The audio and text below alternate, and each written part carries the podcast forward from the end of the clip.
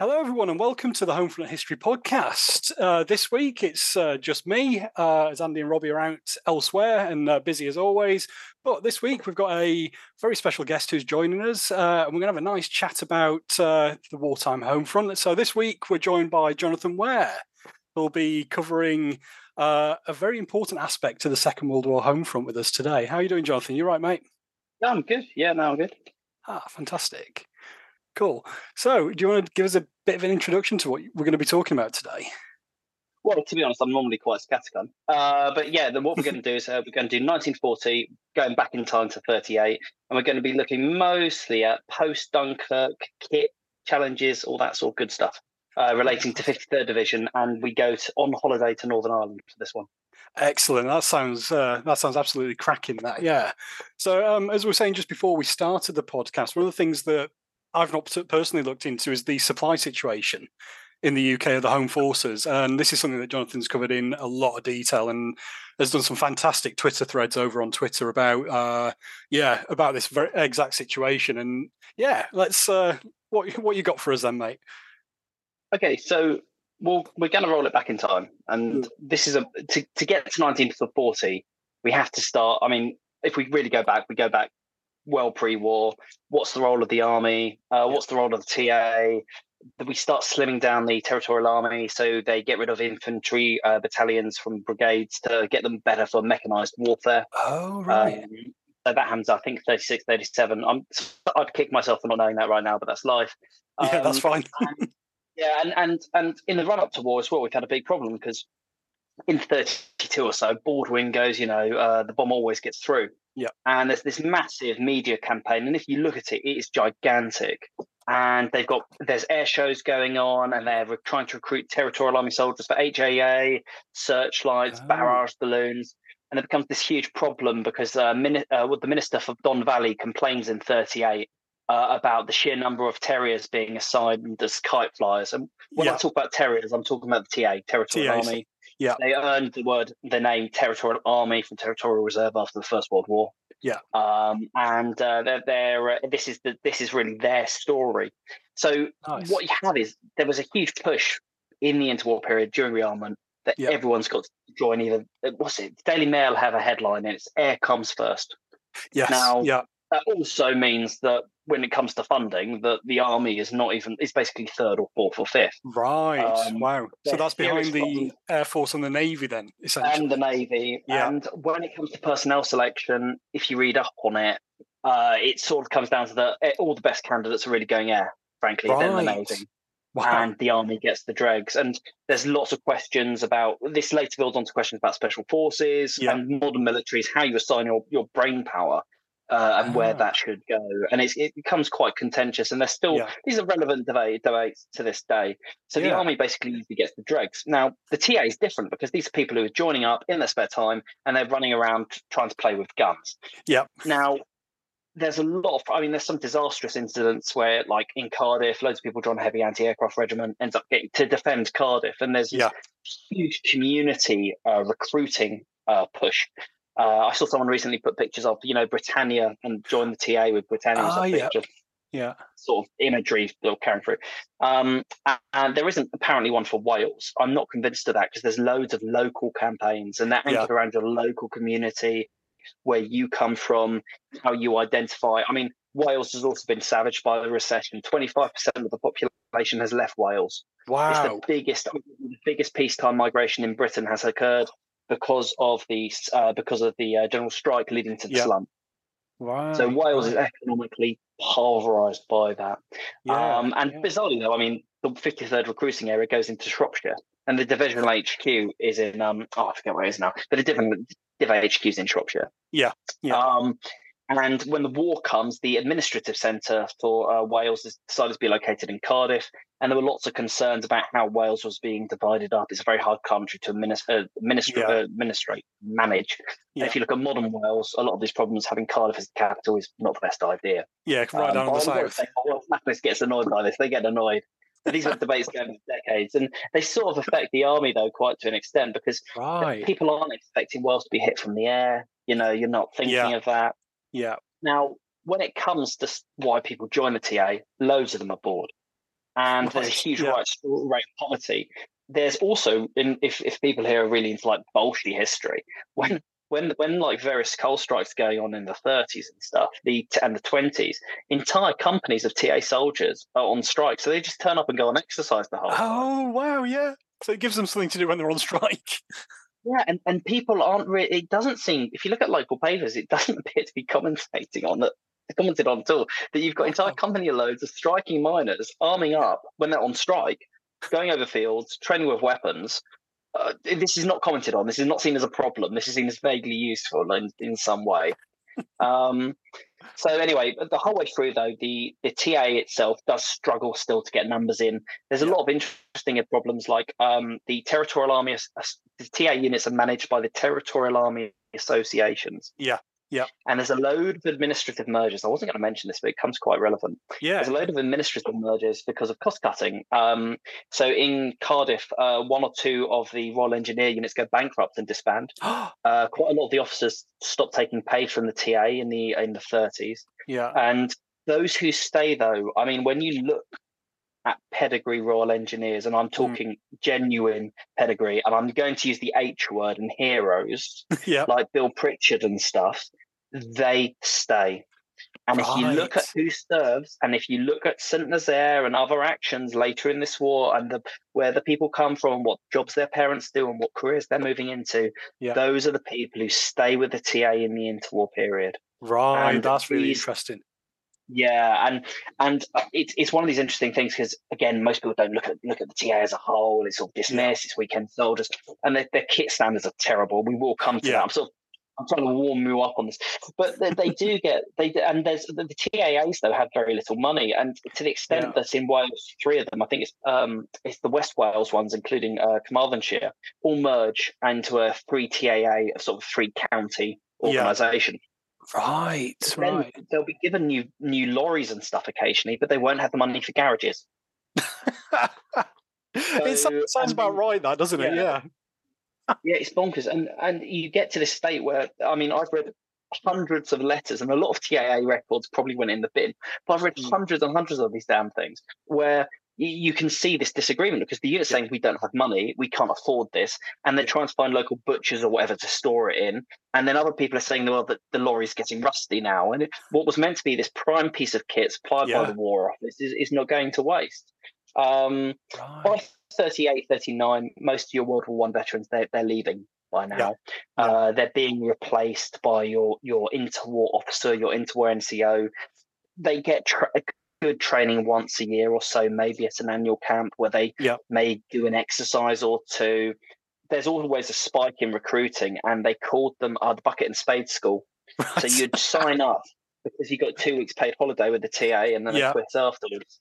Yeah. Um, but it, it, it's, it's a it's a whole developing process. But the, the TA for me of the period is about community identity yep. and people who wish to serve their country but also want to hold down a job have a family life yeah uh, and it does attract yeah. quite a diverse group of people um, yeah. uh, ultimately cardiff will always be more diverse because uh, because it's got a higher um, ethnic minority community the cardiff mm. is the most diverse place in the uk right and it's why in oh, normandy oh, cool. we end up with black soldiers in welsh units which doesn't get commented on and right. i won't get into it photo record but it's there's some interesting bits that crop up nice. um, so yeah, but so in the run up to war, these units sort of race around and they're trying to get more done, but they're, they're very hamstrung by lack of funding. But yeah, by the time yeah. 37 comes around, things are moving forward. But I'm now going to be dull. I'm going to talk about industrial capacity suddenly. No, I, I think that it's all part of setting the context. So yeah, I think um, yeah. what we've said already is just absolutely fantastic. But yeah, getting this idea of how things were administered is obviously key to this study. And I think it's um, along with a whole range of other stuff is one of the things that's generally overlooked is logistics and admin and uh, you know procurement essentially, isn't it? So yeah, that sounds really good. Yeah, it's the sheer number of people responsible for um, issuing kit and stuff yeah. is very small. And like I, in post-war divisional establishments, I think they're about five or ten percent of their wartime size, and that's pre-war. Right. So your your divisional HQ has a few clerks. Your battalion may have, I think, one clerk, and a lot of them go unpaid. Yeah. So the merger of the three counties in South Wales was a way so they could try and employ a clerk, and they eventually do have someone who's very good at paperwork. Yeah. The problem was because most units appear, most most divisional units are PSEUs, uh, the TAAs. Which, by the way, if you're writing this stuff and you just focus on army records, you won't find the, these documents and understand how they work. And it's why with TA, I always say to people, it's way more complicated. This is not. This is like elite Alpha Legion sort of stuff going into. Yeah. Yeah. So, only 40k now, you get that. But the, the punchline was was that when war breaks out, all those admin staff they're hard to train actually. Finding right, the right parts and stuff. The, they're not coming through the militia recruit the drafts. Yeah. yeah. They may be conscripted, but typists, people with analytical and just pen paper pushing skills are quite hard to find. Yeah. And they usually are in the civilian back end of the TAA. Right. So these right. people are not then immediately able when war breaks out to be pushing forward. And I think there's some things where brigade commanders push for additional clerks, and across multiple brigades they get one or two. Mm. Uh, Wales was deprioritised as the whole. The uh, head, uh, the administrative officer for Wales, pushed for loads of bomb disposal NCOs and got, I think, four. I think it's two for one uh, South Wales, one for West Wales, one for North Wales, and that was it. Wow. And when, when it comes to bomb disposal, their casualty rate or of all personnel involved in the quieter areas is much higher percentage wise because yeah. because of these sort of problems. Uh, Wales isn't seen as this priority. Also, you're looking at the range of German aircraft yeah. in Germany. It's not going to be a problem. And when the when the Welsh div goes to Northern Ireland, that carries over. But right, the standard right. they have is is pretty bad. Um, are there some great photographs? Um, I shouldn't, I can't really say the name of who it was, but I got to view a brilliant private collection uh, quite a few years ago by someone who's very accommodating. And in all the press cuttings, their um, uh, their dad took, uh, you could see the they would in local Welsh papers put pictures of like uh, Jim, uh, sorry, Jim, Tim, and Timmy signing up and joining the TA. Yeah. And in the Royal Engineers units, you see them wearing interwar denims.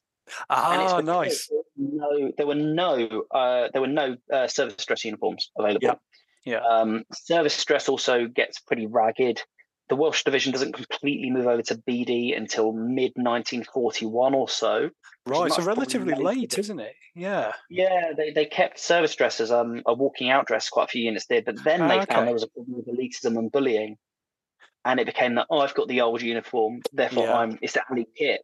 Um, Yeah. And it, they, and there are then uh, some units do pay out of their own pockets, so they get funding or raise it somehow. Uh, that soldiers will get one set of carefully tailored BD to fit them for walking out. Yeah. Because commanding officers thought this was a joke. Their troops are looking like sacks of shit in wedding photos, and they thought it was Yeah. not respectful to them. Yeah. Um, and a lot of this happens at quite a quite a low level. But before the war, in the run up to war as well, they the standard of stuff issued to the TA is pretty terrible. Mm. Some units get a single Bren gun carrier for familiarization. All that gets taken away for Yeah. the BEF. Yeah. Uh, other units uh, get some Bren guns; those get taken away for the BEF. Uh, My actually, to be honest, I'll tell you the story, and the- short of it is everything gets taken to the BEF. yeah. Yeah. Now, in 19, I actually wrote this down because I've, I've got this massive, huge a ton of uh, prose and text and stats. And in 19, eh, sorry, 1939, in November, most TA divisions are at 25% of kit establishment. Wow. Uh, radios, a lot of that doesn't come till much later. The, the problem was the British Army's the, the rearmament effort, if you look at industry, Mm. is so complicated. Yeah. Developing a plane is fairly easy, and I'm, I know I'm going to upset the aviation nuts. Planes are fairly easy to develop if you look at their the number of people involved. Yeah. If you look Yeah. at naval kit as well, these systems are really well developed. The army had fought tooth and nail, and I mean they never uh, was it? It's only uh, who is it? Mi- MECO can do the the design of Yeah. 37 webbing as they really wanted. Yeah, and So- they're an American company, aren't they? I think MECO as well. I, I, The- I'm not sure. Actually. I'm The never original one. Yeah. I should check that. I check later. Um, so you get this problem where they're trying to ramp up stuff, and they end up uh, issuing transitional webbing. So Yeah. you get the 37 pouch attached to 08 webbing. Oh, right. Even the photos of 4th Battalion Welch Regiment with that, they they lack anklet. They these troops are lacking anklets. And uh, so yeah, it's a real it's a hodgepodge mix. But the short of it is they lack lots of kit. The interwar stuff is really exercises with wooden guns shooting at flags. Oh. Um, and there's, there's punchlines about that there's a tactical problem they're given. How do you defend this bridge? and yeah. someone and the sergeant says like, "I grab a wooden gun and get in my boots and fire from the uh, from the from the uh, uh you know the lace holes." and I hold until relieved. He gets a, he gets a slap on the back for that one because the quality of the stuff they're getting. Service dress stocks have been worn out in about 38. They didn't really yeah. get new ones. Yeah. Um, yeah, and it's it's a very rundown look. So when 1937 comes around and we imagine this modern British army, mm. well, we're thinking about the more regular BEF, and even that takes quite a long time. If you look at units in France, they're using service dressed and 08 pattern webbing and stuff. Yeah. Quite late on. Yeah, because um, it's, yeah. it's, it's often said that at the outbreak of war, the British Army is the only mechanized or completely mechanized army, isn't it? And, you know, I, am not 100% convinced. On paper, maybe, but you know, uh, in practice and especially in uh, in France, that's certainly not the case to a to a large degree. And it's come at the cost of stripping out all the TA. Right, and, right. And that's how they that's how they manage it. Uh, yeah. they, they gut the TA. So the TA then run around and they buy loads of civvy lorries. And they yeah. were buying civvy lorries in 38. But in 39, there's shortages of paint and I, there are one or two accounts, and I believe them genuine because if you look mm-hmm. at when they're written in the context, where it's like people in Northern Ireland seeing Davies the Butcher's lorry drive by with soldiers in it. I'm not. I'm being quite serious. Wow. Um, that paint shortages are that extreme, and yeah. if we then look at the Germans in Normandy, if you look at what's not being painted, it's it's a lot of the lorries actually aren't being repainted, and the right. wheels aren't getting things like this.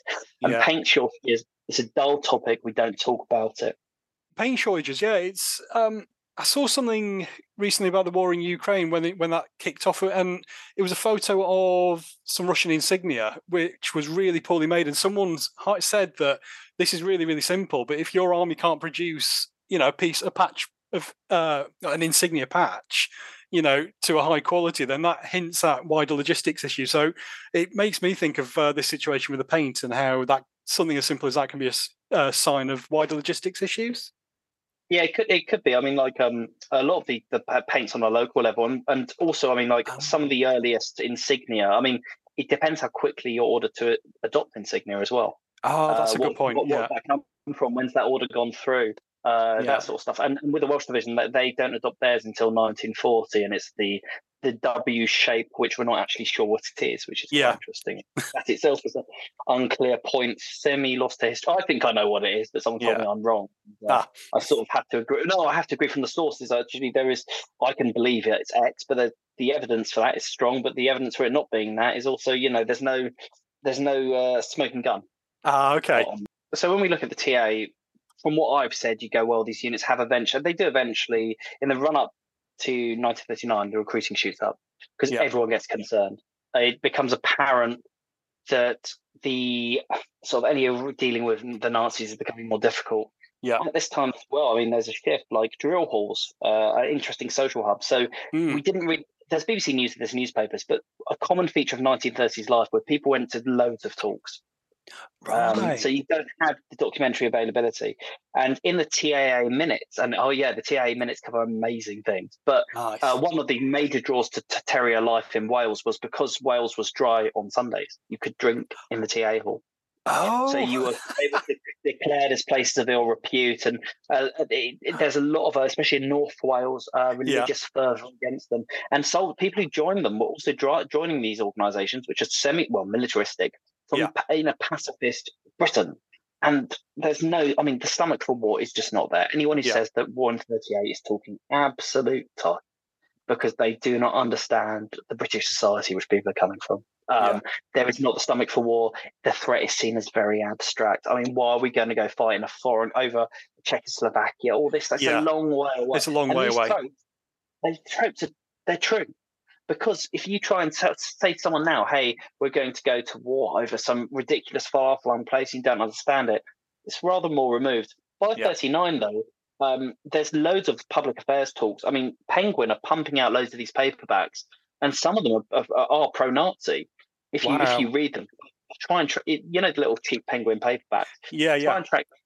because they're, they're selling wildly. Um, I bought a copy of Mein Kampf few years ago. It's a British edition, and uh, yeah. the reason I bought it is it was republished in 1939 about six times, and this edition November 1940. Or no, no, it's not. It's just before. I think it's I think it's August 1939. Sorry, God. and you get this sense of looming dread.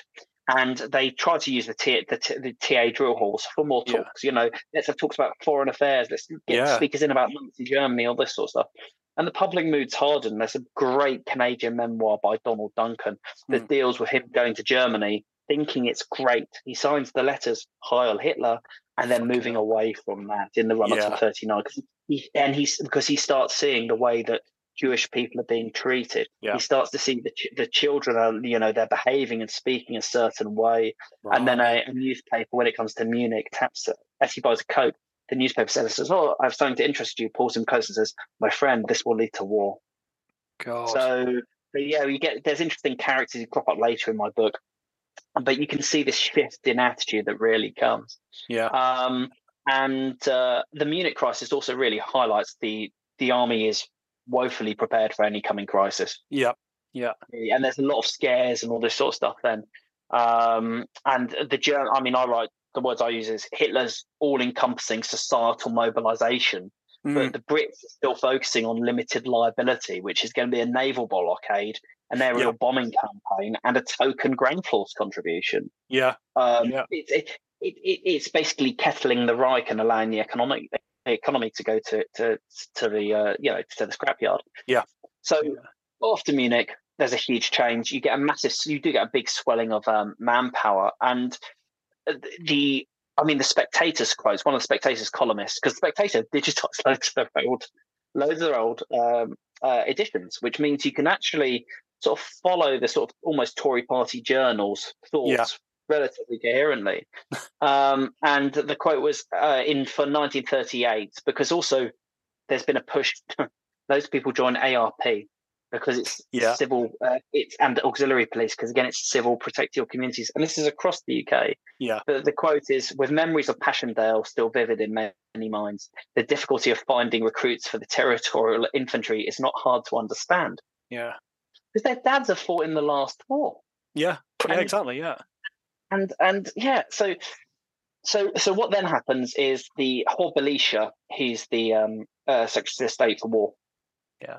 I've probably said that wrong at this moment in time, but anyway, um, they they start trying to push much larger recruiting in addition with the TAAs and Air Force associations, and they organise like weeks of recruiting. Yeah, and they do marches, all sorts of stuff like this. And the TA by the end of 1938, oh, 1st of October 1938, the yep. TA from basically rotting through the 1930s, under resourced. They discussed disbanding it flat out at times. It's 91.8% of overall establishment, and it's got a deficiency of basically 140 officers and 15,000 ORs against 1,400 officers and 44, nearly 45,000 ORs a year before. Wow. So there's this. So when you think of that, now here comes the problem: who's yeah. going to train these troops? Yes. Yeah. Now yeah, a lot of your First World War veterans have left, and the First World, War, the Home Guard does well out of this. Mm. Now, when we start looking at October 40, 39, I know this is meant to be about 40, but we get to that. That's fine. The, yeah, that's all right. PA, uh, when they do recruiting, in in Swansea, they they, they oh no, sorry, the Territorial Army Week is from the 18th to 20th of October 1939, mm. and it's very passive. So you'd think, you know, well, maybe something dramatic, but it's called Defense, Not Defiance. That's oh. the slogan. Wow. It's, it's it's literally a cuddly blanket. It's it's reassuring. We're yeah. not provoking the Nazis. We're de- we're defending ourselves. We're defending we're ourselves. What, yeah. what is this?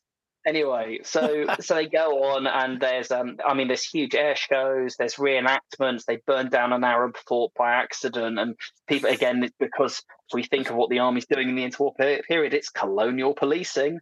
Yeah. And anyone who says it doesn't, I mean, come on, it's it's in the manuals, people. It is, yeah, it's, it's in the manuals, yeah. Yeah. yeah, yeah. And you can tell my voice. Like, people can be upset by this, but it's sort of a fact. Um, and Hore-Belisha race around the UK, opening loads of drill halls, and the drill halls themselves, some of them had rotted and fallen down in this period because oh. a lot of them were corrugated iron. Oh wow! so, so yeah. Anyway, anyway, so because whenever I think of uh, drill halls, I think of the magnificent stone-built edifices, you know, and uh, you know, really nice brick-built complexes. But yeah, never, never considered that some of them were just tin huts. They're the ones which survive. Yeah, yeah, of course. I'll let that yeah. hang. um, yeah. yeah, yeah, and so, so, so, uh, so, yeah. So, as we come up to thirty-nine, I mean, when we think of the British Army, 37, 1937 is an important year because we see all this new kit, the boys anti-tank yeah. rifle coming out. We see 37 pattern webbing. We yeah. see the British Army stating and it lacking an entrenching tool is important because we are pushing towards very mobile warfare. Yes. We want yeah. mobile, modern doctrine, modern concepts, uh, integrated command and control. The British Army of this period is very forward thinking. Industry is really lagging behind. Yeah. Um, we should have moderated things a little bit. Um, but yeah, our, our, battalion structures do vary a bit across the division because there's there are quite a lot of gaps. But one of the biggest problems is who's going to train them. And mm. as the year goes on, so the new a few guns arrive, but they're still mostly using civilian cars as tanks, yeah. wooden guns, and waving flags as they run around fields and stuff. Yeah. But yeah. In 1939 comes the big thing, which is they declare uh, Chamberlain declares the home the home sorry home guard the territorial army will be doubled, and it's going to be doubled to an establishment of three hundred and forty thousand men to deter Hitler. Yeah. Now, now oh, this sounds great, right? This sounds really. From now, if I said, you know, we're going to have three hundred forty thousand troops, you're like, that's big. Yeah, it sounds quite impressive. chunky boy, right? Yeah, it's chunky boy. But if, yeah. if then you realise that you're going to have to break your divisions in half, many of whom haven't been in for that long and haven't had proper training. I yeah. did some, I include some maths in my book. It, it's something like maybe a top of 25% of personnel in a unit after duplication were were vaguely competent. Right. Wow. Because a lot of the exercises, I mean, if you, if a, a terrier would be very good at field craft, up to company yeah. tactics they could do. Past that, really not. But then the mm. more new people you drag in, there, there's there's no uniforms as well. Yeah. I mean, the, in, in, through 1939 to 40, there are accounts of people parading for several weeks uh, and turning up in civilian clothing. God, but so, you know, this yeah. is often associated with the Home Guard. This isn't it? In 1940, you know, this uh, ragtag, you know, no uniforms, no equipment. You rarely hear about it happening with the, you know, the actual you know armed forces uh, in 1939 that's really really it doesn't, it doesn't make sense and the reason it doesn't mm. make sense is because the photo, photographic record's terrible because yeah. who's are you really going to photo this and there are some interesting snaps of there are some images like the one i referred to with the transitional webbing and stuff yeah that point to it but in terms yeah. of like doing a deep dive on this topic it, it, it most people most people overestimate what the TA are really kitted out with, and yeah. a lot of the guns. I mean, uh, some of the stuff here I found in a tiny local Welsh journal. Sometimes you right. find, but a lot of guns are worn and they can't be safely fired. Wow. So you may say, "Oh, we've got like 18 guns." Well, of the yeah. 18, you could use three in one, and the others need repairs and all this sort of stuff. Yeah. So the, the decision to double the TA, I argue, is one of the most cataclysmic ones. And weirdly enough, it was it was proposed in 37 or 38 originally. Yeah. It yeah. was rejected then. It's a last minute gesture yeah. by uh, by Chamberlain. After it, now I hunt. My hunch is there's a Daily Telegraph article on the day of 28th, 29th March. Right. That right. says, why don't we double the TA? This was a plan before. It appears to be then, because if you look at Hore-Belisha and a load of other government ministers, yeah, they've all, and I mean, three days before, uh, they've passed into law that the Militiaman Act's going through, and the Militiaman program's really successful. Yeah, yeah. They go, they get trained up. Thirty-five thousand troops are basically conscripted in peacetime Britain. Conscription is very controversial anyway. Yeah. But when you look at who comes in as the initial NCOs in late thirty-nine, early forty, it's all militiamen. So some quite a lot of the Welsh oh. units get a load of Cockneys in, and these Cockneys come in and they rule the roost because they know what they're doing. They're fully yeah. trained. They are trained army soldiers, and they've they've had about six seven months in uniform, but they've immersed it and they've really tackled it. And with yeah. the political environment, they commit themselves to their role. So, so yeah, I mean, the doubling of the TA. So, 53rd Division then sets up 38 Welsh Division, and they have a dual command structure for several months after war breaks out. I won't go into this in too much detail. Then it's, um, I, I, could just swear for hours on the subject. It's disastrous. right. right so so the so the maths are the maths are they each division has to supply 25 to 50 percent of their their nucleus to create a duplicate second line division right. and then these persons further gutted i'm going to really leap ahead now because That's when we get record to industry comes in so you know yeah. all those striking miners i told you about who really know what they're doing Yeah. And they've been training for years in the 30s. And they're the bedrock, they're backbone of the year's units, which have just had loads of new recruits and volunteers come up in. They're all dragged back to the mine. Amazing. That's that's the just what you want. It savages the TA. Right. It savages the TA.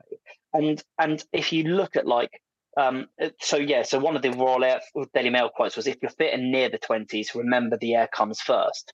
Yeah, and so I have to stop laughing. But the TA advertising is terrible because it's like from the shop, from the office, shop and factory, from all walks of life, they come to stand shoulder to shoulder in the cause of freedom and peace with honor.